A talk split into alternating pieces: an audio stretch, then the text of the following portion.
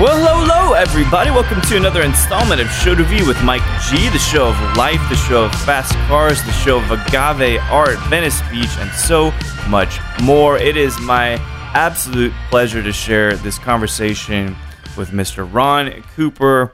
Has had such an impact in the world of art, and of course, created Dale McGay. I'm not sure we would be here in the world of agave in the United States without his influence. He's a brilliant person, kind of like a shaman, and we recently recorded in the basement of the Esquire Tavern in San Antonio. This is a really amazing chat, and I cannot wait to see what you think. So, without further ado, I hope you guys enjoy this great chat with Mr. Ron Cooper.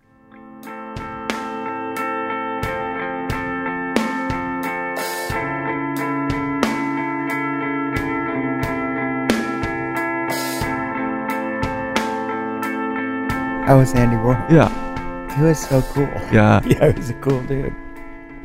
The parties were very art forward, aesthetically pleasing, strange, and all that stuff. They were pretty normal. Really? Yeah. It's kind of surprising, Yeah, actually. yeah. And you had an art studio out in New York at that time, right? I had a studio. I had Barn- Barnett Newman's old studio. Man. He had died. His wife Annalise still had it. Uh, there was up on high on the walls uh, his blue poles, a g- classic painting. There was still Yeah. overpainting on the walls. the Oh, no same blue, kidding. yeah.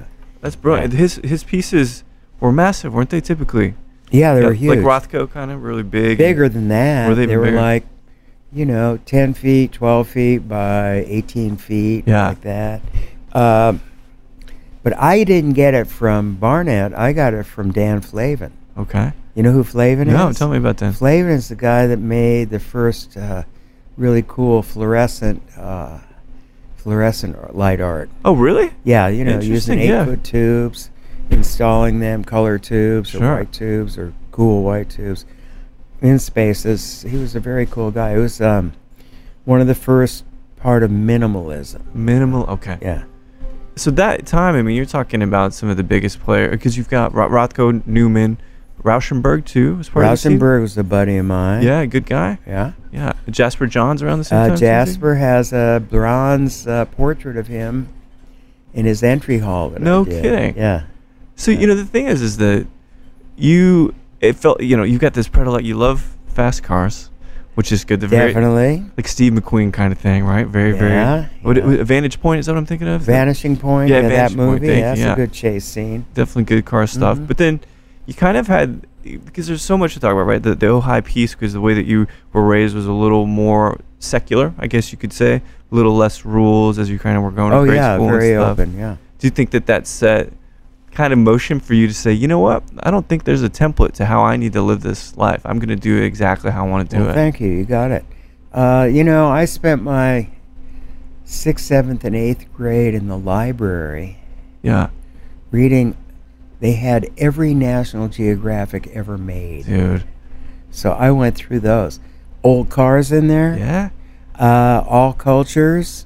Uh, progression of, uh, you know, the world uh, becoming industrialized, Yeah. developing. Uh, it was a real education for me. What was the first time that you think that you were, because there's mentions of your first trip to Europe when you left high school early, you graduated, right? But what do you think was the first time that you said to yourself, I need to create? I need to take whatever this Oh, is. and- I, at 13, my best friend Siggy and I were going to be the greatest car builders in the world. yeah. Car customizers. And back then, they didn't have uh, model cars, uh, you know, that were Like the hot small- rods. yeah. They had ships and airplanes, and we Mhm. would cut up these plastic parts with jeweler saws and melt them and twist them and turn Yeah. them into hot rods. Oh, that's cool. I just was telling uh, Fred uh, on the way up here. uh, I asked my brother, who's the family archivist, I went, Yeah. "Hey, uh, got any pictures of my early cars?" No, cold as shit. Just Really? No. Well, then six months later, I get a, a email from him saying, "Hey, I just, uh, I just uh, had all mom's uh, Super Eight movies Oh, cool. transferred to uh, video." And guess what? Here's a 10 minute segment of you and your cars No way. on the front walkway. You know, Oh, that's so cool. there's 20 cars. It's all shaky, you know, out Yeah. of focus. And me and my friend Siggy laying on the lawn with our flat top boogie Uh-huh. haircuts from the 50s. You know, this is 1957, Oh, per- I mean, there you go. Perfect. and the You're- cars are exactly what I've got today. are they? The, The same style, exactly. yeah. Did you have a? Fa- I mean, I know it's hard to say because cars in themselves is beautiful artwork, especially in the '50s with the Chevys, and then you've got the Stingrays stuff coming out later, right? Uh, With with the Corvette, but. What is one that to you really hangs in your mind as something so aesthetically Well, you perfect? should remember. Don't you remember, Kooky Kooky, lend me your comb? No, what is that? You don't remember that? Wait, no, Sun, uh. 77 Sunset Strip. Ah. The, there was T Bucket, a Model T pickup truck with Okay. a shortened bed and a big hot Chevy engine. Yeah, and you- cool. flames, metallic blue with flames Yeah. painted on it. That's you know, but then we left for uh, after high school. We left for Europe, and we stopped in New York, and we went to all the museums. Yeah. And we went to the Cedar Bar, Cedar Tavern, where Ah. I met Franz Klein. I'm 18 years old, Yes, and I, yeah. I went to these museums. I went, oh, art. So I took a 50 year sidetrack. You know? Yeah. what did you, do you think that you were pretty? Because it sounds like the people that has have appreciated you throughout your career. You know, you mentioned David Byrne, Dennis Hopper, Dean Stockwell too, who's a great Yeah. favorite, one of my favorite actors. Why? What do you think it was that that brought you and allowed people to say, "Man, Ron, we want you to be part of this thing. We we're into you." well, they're the same kind of people. Yeah, We all, we're American. yeah, You know, we all grew up in nowhere, and uh, we all uh, clawed our way out on our own ingenuity. You yeah. know? That's brilliant. yeah. kind of the ambition and making your own path. You Well, that's what America allows, Yeah. you know, as compared to anywhere else. It's like the can-do spirit, you Sure. know. It's like that's what who we are, it, you're and we cannot. We have to be real careful not to squash that. Yeah. Yeah. Do you you know, let's take a sidetrack to the present a bit here. How are you feeling about that as a tenant? Which I, I think making your own path, being a made woman, being a made man, I think these are things that are really important. Do you think that that's a little more difficult now? The way that perhaps feels like people are a little bit more polarized or at each other. Well, I'm buddy with a lot of guys that are Trumpies yeah. through racing and. Uh-huh. Uh, there's a responsibility. My family's always been Democrats, and and uh, there's a responsibility besides having the right to decide your own trajectory. Yeah. You have a responsibility for other people as well. Absolutely. You're not just by yourself, and that's what's missing now. Is like, you know, uh, this whole uh, what drown the swamp. Yeah, right. You know, right. come on, man. it's Uh, strange. we have a responsibility to other fellow humans. Do you think you know? Because I think about the grit of '70s art and '70s cinema too, right? And it's funny because people say, "Oh, well, stuff now is more violent. It's, it's way more more offensive." But you go look at some of that Straw stuff. dogs. Yeah. Oh, dude, exactly. Yes, Peckinpah? Peckinpah for sure. Dustin Hoffman, great role for him. But like, do you think that we're actually things are way more sanitized now than they actually were back in the '80s and the '70s, from an art perspective? Yeah, I think it's just very different. You know, Yeah. I'm trying to look at uh, art attitudes, and you know, there there was such a naivete back then. Yeah. uh, which is a really cool place to be. Sure. I love being in a airspace that's not polluted, you know? It's brilliant. So, you know, you're back then in the 50s, 60s, 70s. Uh, you know, like I lived in uh, Venice Beach Okay. from 69 to 82. and I was one of the pioneers of Venice Beach. Artists always move in and destroy everything. Do right? they really? Well, they make it livable. Oh, got it. They make it interesting for everybody, and then everybody comes in, and then That's it a fucks good it point. up. You That's- know? You've seen Austin now. It's, it's Yeah, almost man. un, no, five years ago, Austin was a dream. You yeah, know, compared it's to totally what it is different. Thing. now. It's funny to think that really at the core of it, artists are ruining the cities. Yeah. Right? We think it's gentrification, which maybe to some extent it is, but Well, it is gentrification, but artists are the ones that lead the way. They're- I never they're- even thought about it. They're like like canaries in the mine, that. In the you gold, know? yeah. in the reverse. You yes. know? they Drawing just go pe- in and delight in it, and everyone else goes, "Oh, this is so cool! Let's do that." You know, it, I think about your, I could maybe call it a punk rock attitude about things. There's the way that you exited art school, s- unceremoniously, I guess you could say, that kind of spirit of fuck establishment in a way. Do you still have those kinds of threads? Was that a piece Oh of yeah, it, too? no, I'm an outlaw. Yeah. Gladly, yeah. Um, I don't even know what I'm doing right this second in terms of breaking laws, but I'm always out there Yeah. trying to get through the cracks. Not you know? apologizing, right? Yeah, yeah, one yeah, bit of the way. Yeah. How about the thread of love? You know, one of the things is beyond the passion for art and the passion for mezcal, the obviously huge, the bedrock of the new book. I noticed a little bit of an absence. This is in contrast to someone like Tomas Estes, right? Yeah. Who Tomas talks about women all the time. but for you, how has love been? How has that motivated you? Yeah, Love? or moved Love? you and inspired? Um, man, I love women. I'll tell you. Yeah. Um, I've had a really great, uh, you know, I'm 75. I have a great lifetime of beautiful women. Yeah. You know, wonderful, wonderful, feminine. Um, and my partner, Sandra Lerner, now, and I have been together 27 years. That's we're amazing. not married. Yeah. You know, we're completely illegal, and, but we're together for 27 years. so- Did you, you know, t- speaking of marriage, right? Yeah. Did you ever feel the need? Because I know that you were married and you Oh, had a I got three-year-old. married several times. Yeah. yeah. But now your attitude, do, do you see it adding value or any kind of change to? I think family is beautiful. Last night at the Terry Allen concert, it changed my life Yeah. in the way that I made art as a sole individual. Mm-hmm. And you know, if you're working a print shop, you have ad- assistants. I have an assistant in my studio. Um, but basically, you're the auteur. You know, you just make the piece. Right. Well, I want pe- I want to bring in family. I mean, I watched this this group with Lloyd Maines last night, and you know, uh, uh, one of the Sexton brothers Oh, playing cool. guitar, Yeah. and this fantastic woman Terry playing uh, blues harp. You know, um, Dickie Bowden on fiddle and Yeah. mandolin.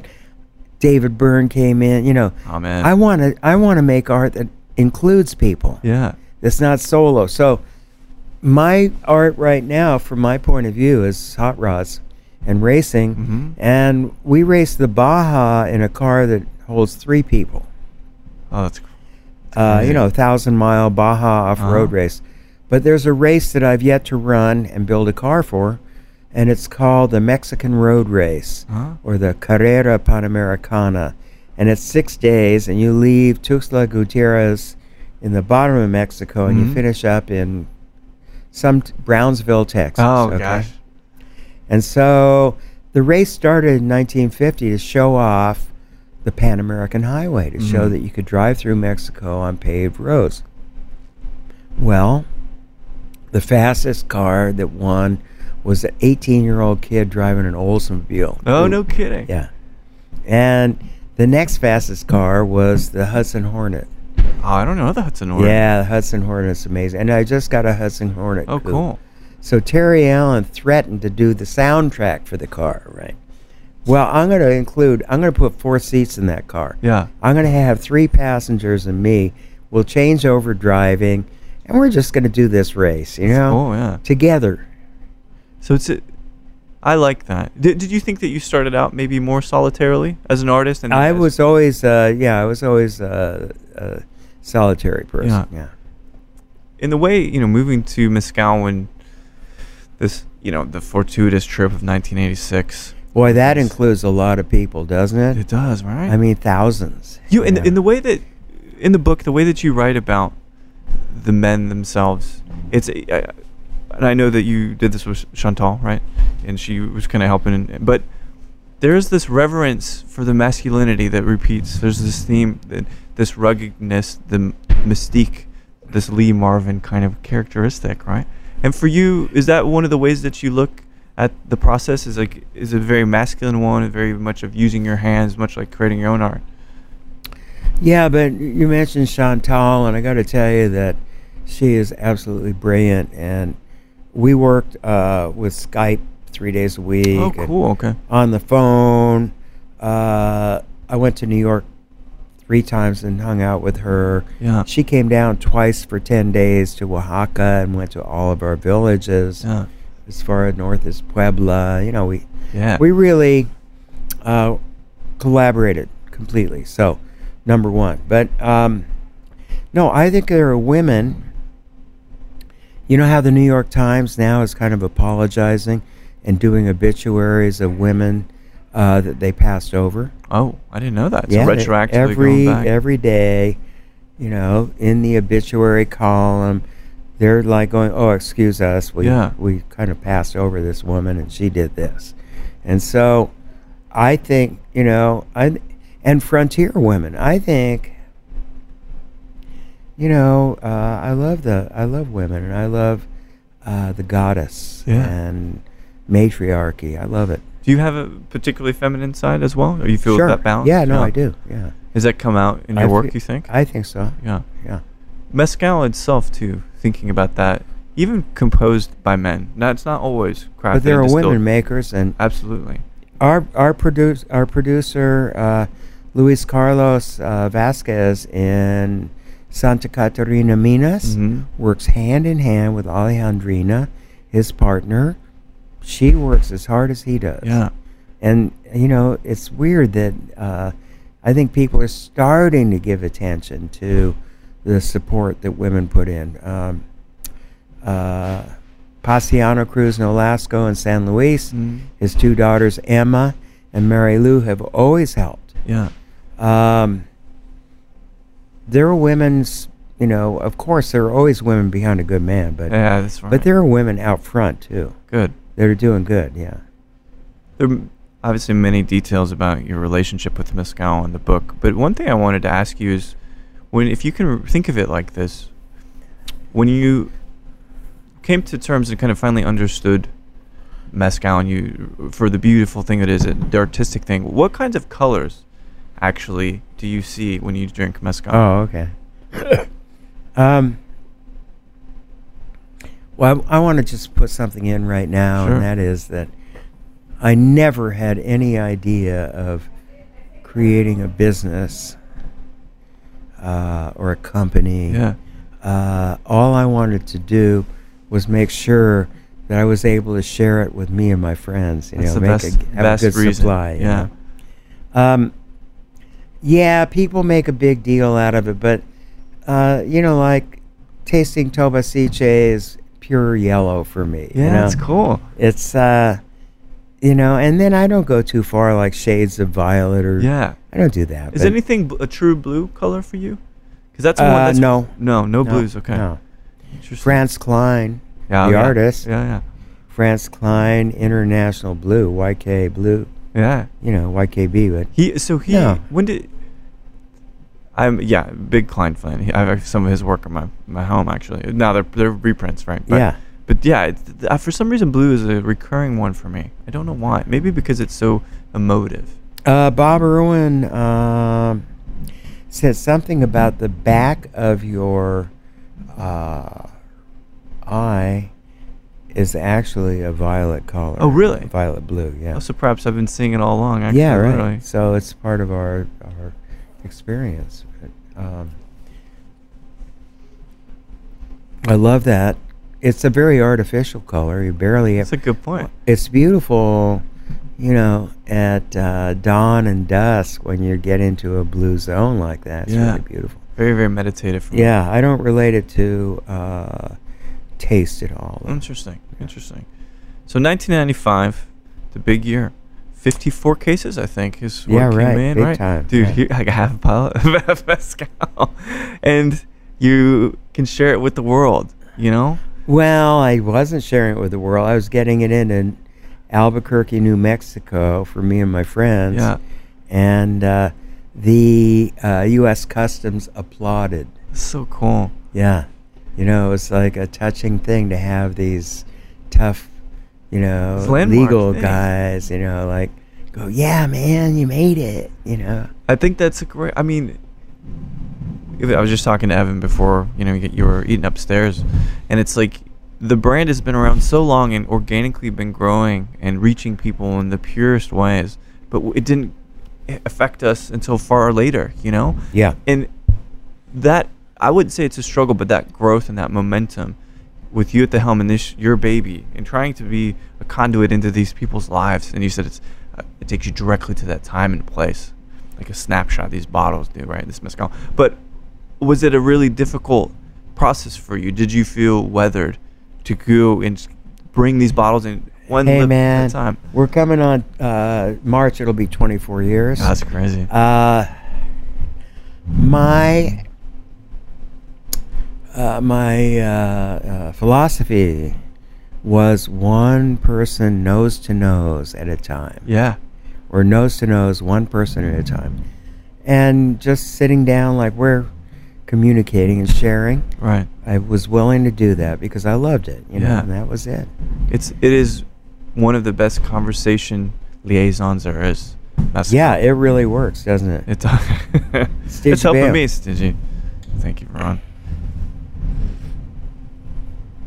What do you think? Were people ready in the '90s for mezcal? Do you think the cocktail? No, I love it culture- that they weren't. Um, it was kind of unsettling and frustrating, and you know, like I'll tell you, in the '90s, I I flew to St. Louis, Missouri, Mhm. broke, got into the cheapest motel I could get in. Um, our distributor, our new distributor, picked me up Uh-huh. in the morning, s- Monday morning, cold, you know, to go over to the the offices to educate. Mhm. And a sales guy takes me out to a bar restaurant, and it's now eleven thirty. They're not open. Uh, the owner's standing there, and he goes, "Do I have to taste this shit?" Oh, And he man. goes, Hey, Juan. He shouts back to the kitchen, Hey, Juan, come here. He says, Taste this mezcal.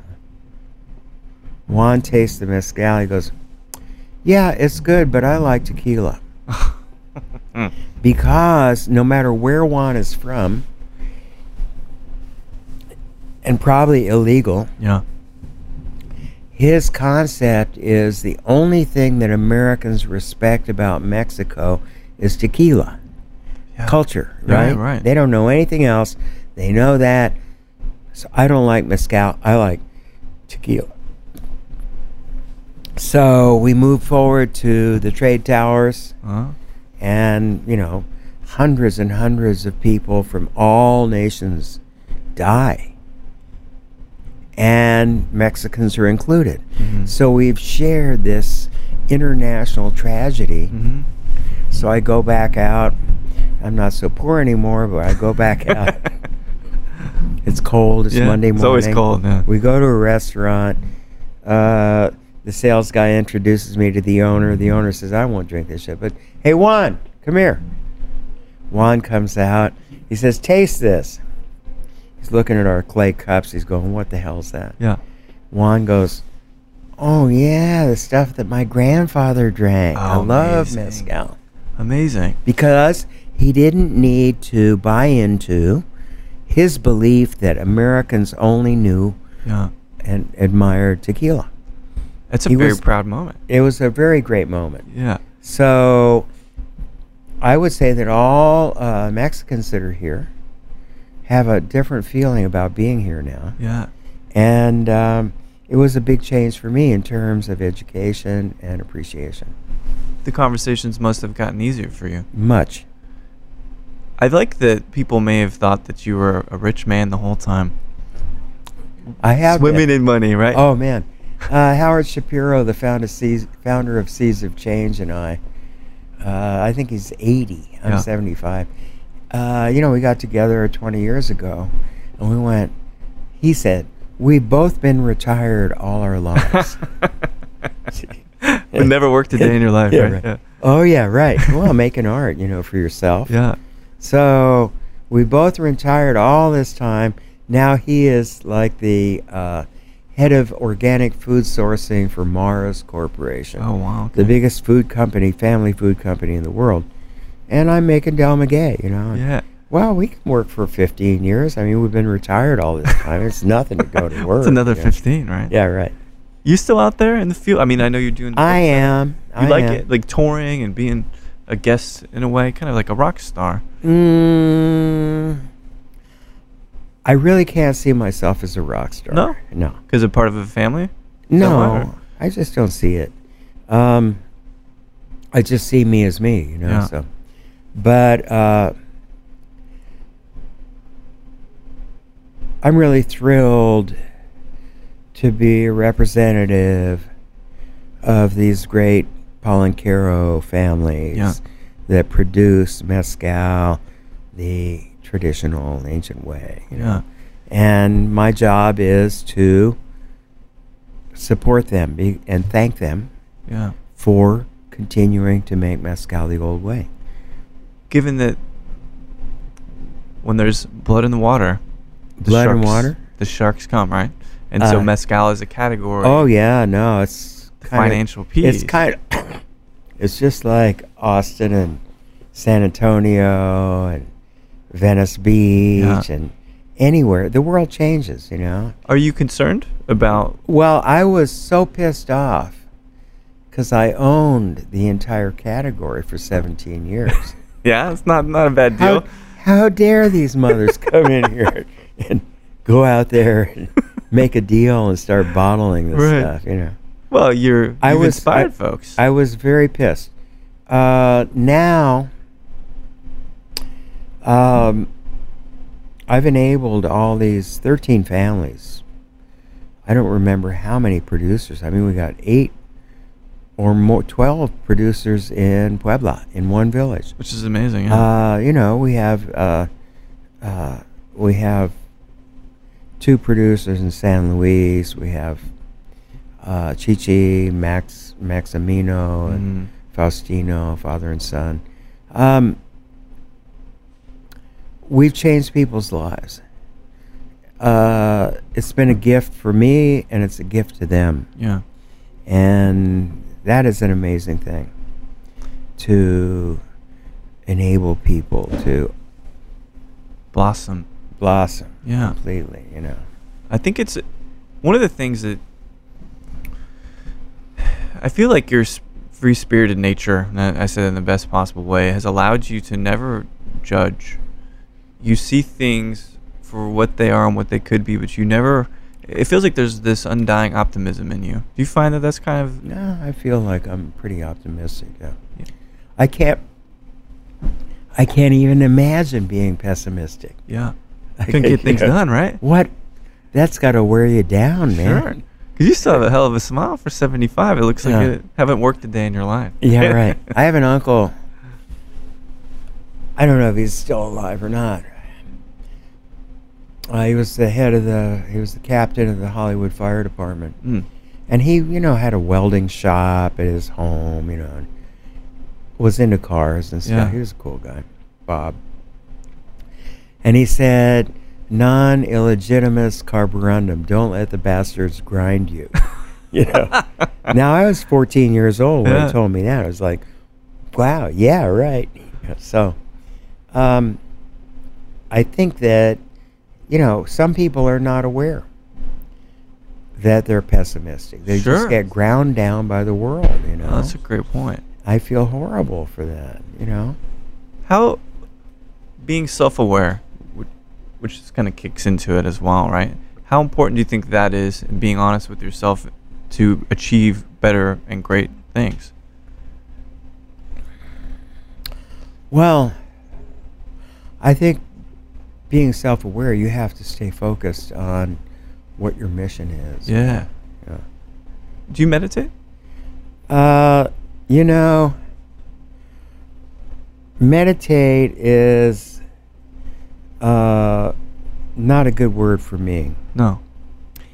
because it formalized an act of cosmic awareness. You know? Right.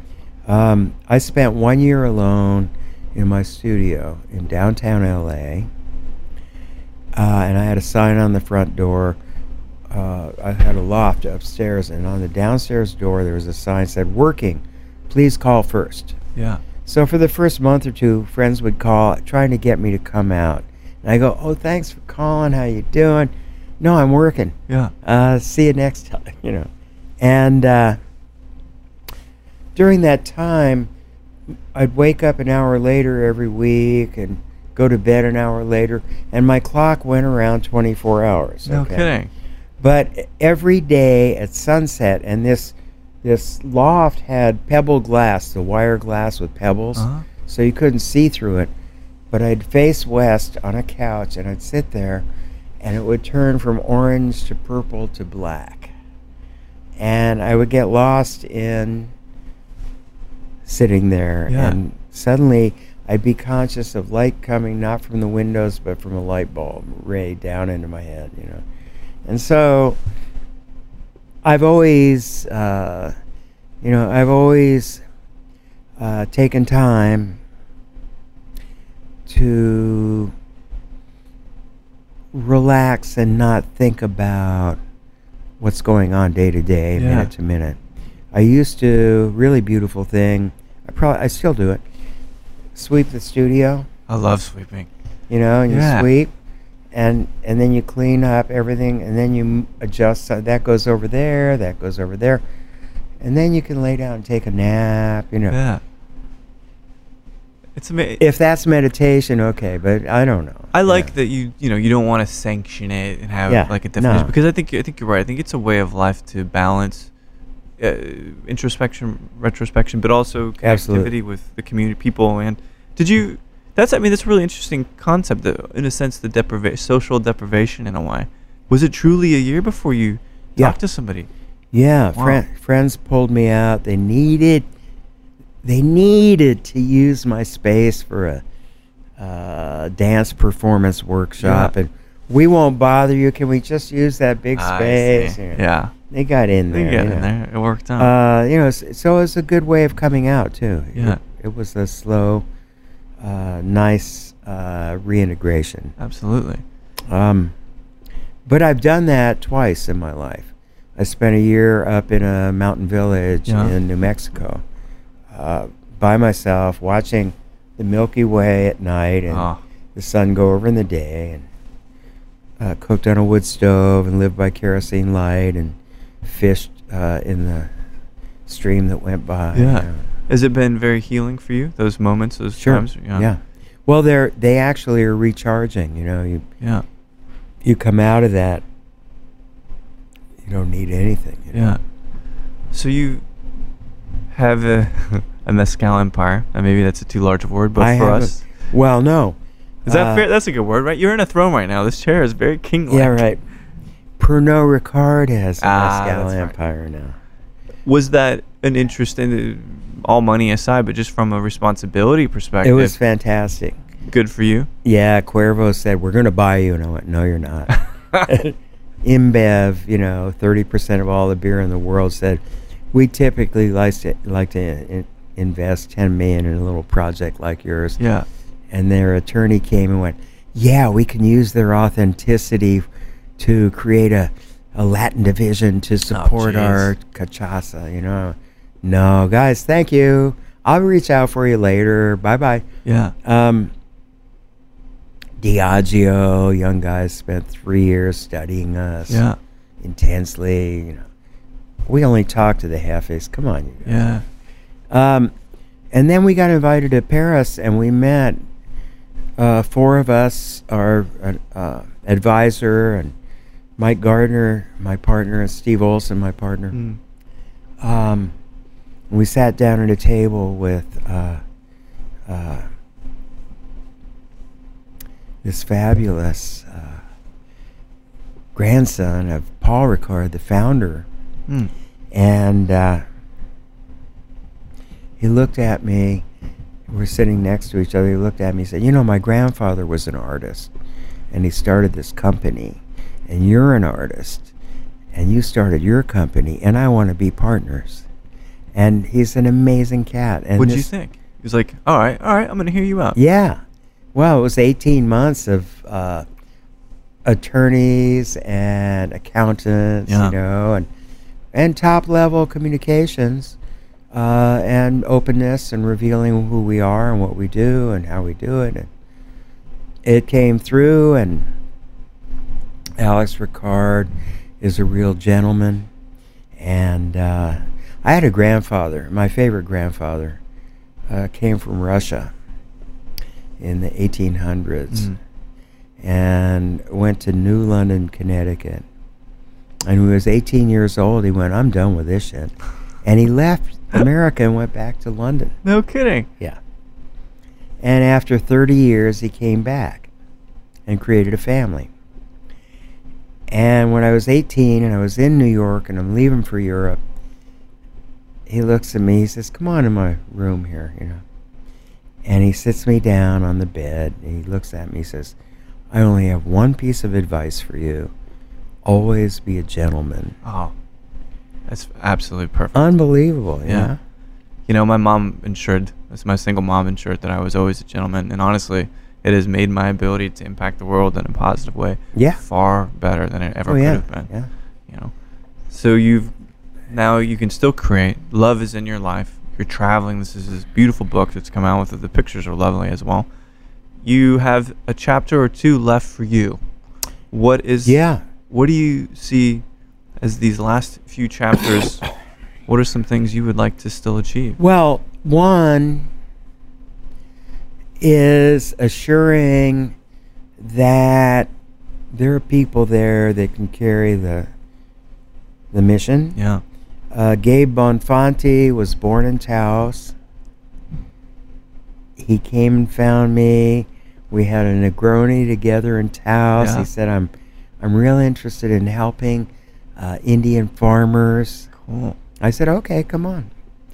Uh, he came down with his mom and dad, and there, she's an artist. His dad is a, uh doctor's assistant, Mm. and he goes out actually in a car and visits people that are ill out in the country, Wow. you know. Yeah. And uh, they're sweet people. Gabe got a, he was a professional ball player in Italy and Australia. Huh? He got a degree at Rotterdam and US USC in conflict resolution. Nice. The guy's so sweet. Yeah. You can't ever argue with him, you know. He's an expert at not arguing. oh isn't he? my god, he's amazing. So, he also is the mayor of Oaxaca. I mean, it, no, not not literally elected, but yeah. we joke about it because everybody knows him. Yeah. uh, and loves him. And uh, I can't think of a better person to take over what I do. He's out in the villages every day. Yeah. Um, he's got a lot of soul. He hears people, you know. Yeah. Um, Arturo Ramirez Centeno is a nine year treasure for us. He was born in Puebla. He's a chemical engineer. He's young.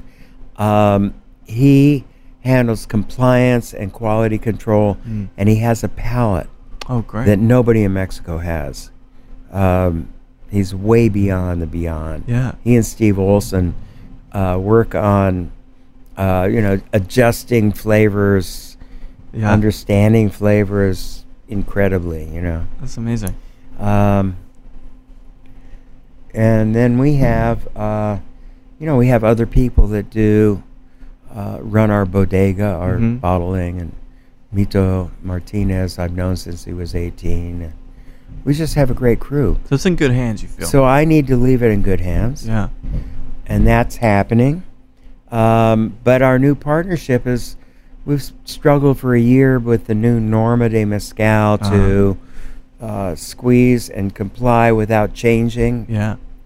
You know, and we've we've managed to do that. We have this incredible lab now, with uh, you know with uh, the most sophisticated equipment we never had before. I was always happy to slip and slide a half a degree. you know. yeah. Uh, but now we, you know, we have legal concerns, and we have, you know, Pernod Ricard has zero tolerance. So you're at zero. If you say 74 or 94 or Uh-huh. whatever, that's where you can't, you can't slip at all. Wow. So we're doing that, and it took a while. yeah. Um, we've been building incredible new uh, technologies for traditional mezcal making Mm. that really changed the picture. It's. I mean, it's Having just- fun. Felipe Camarena, Oh Mm-hmm. yeah. Carlos's brother, uh, has given me his engineer, No way. Miguel, who is like the most amazing dude.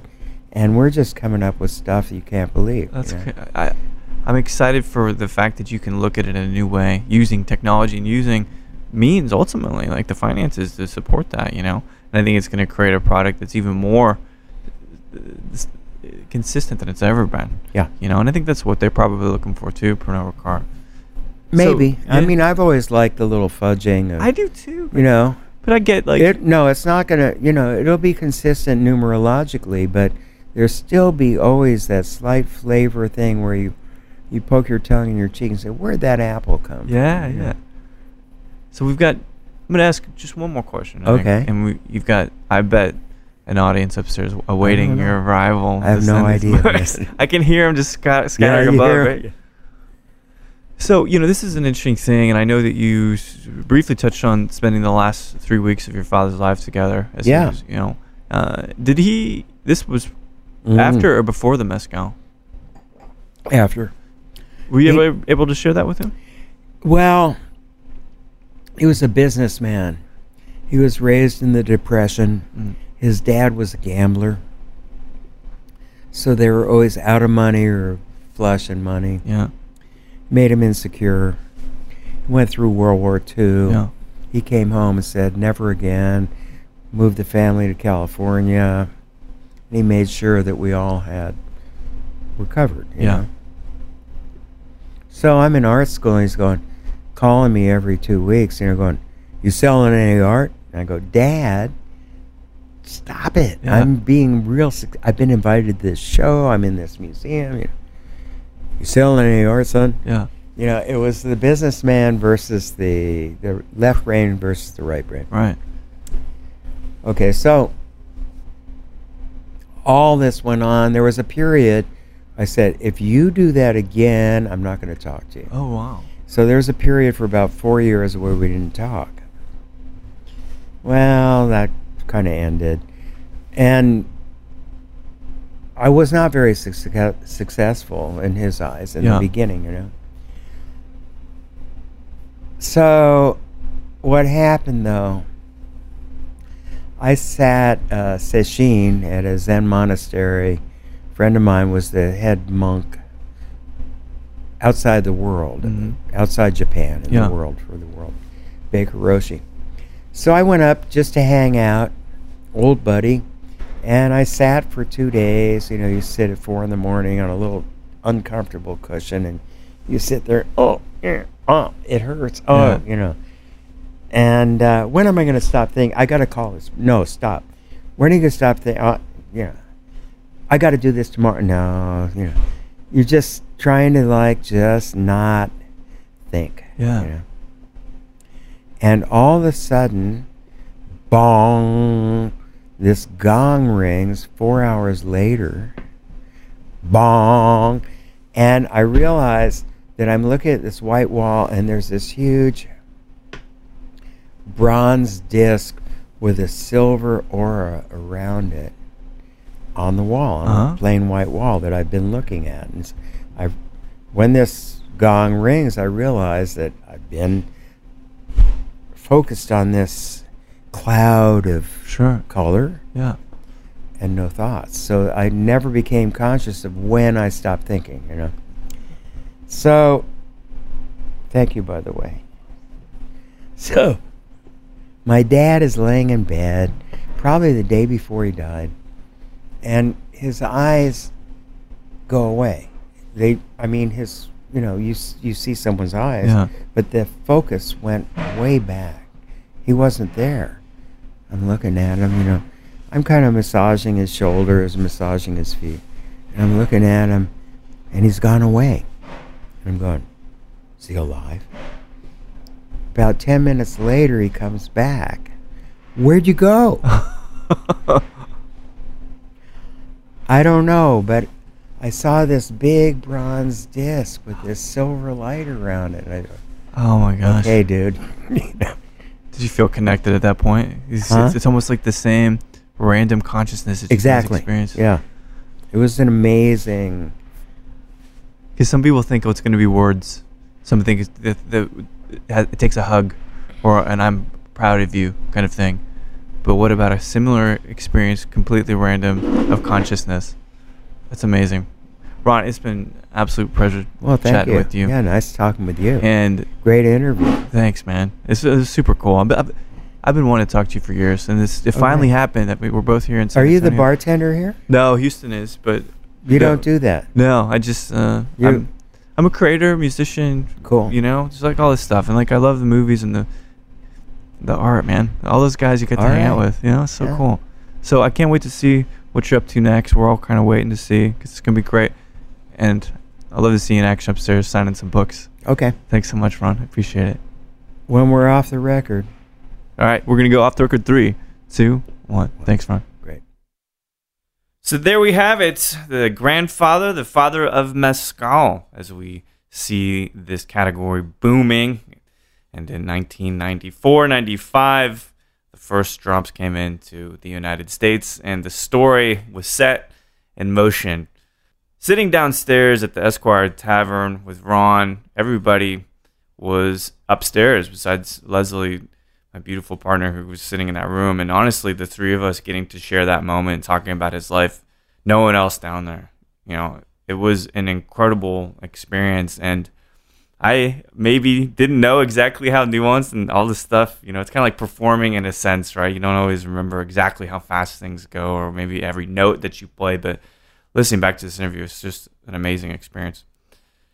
So thanks everybody for listening to Show to V with Mike G. No matter what type of mezcal you're drinking right now, or if you're saying, "Man, I really got to pick up that Finding Mezcal book," which you should. It's really beautifully written. Please keep drinking.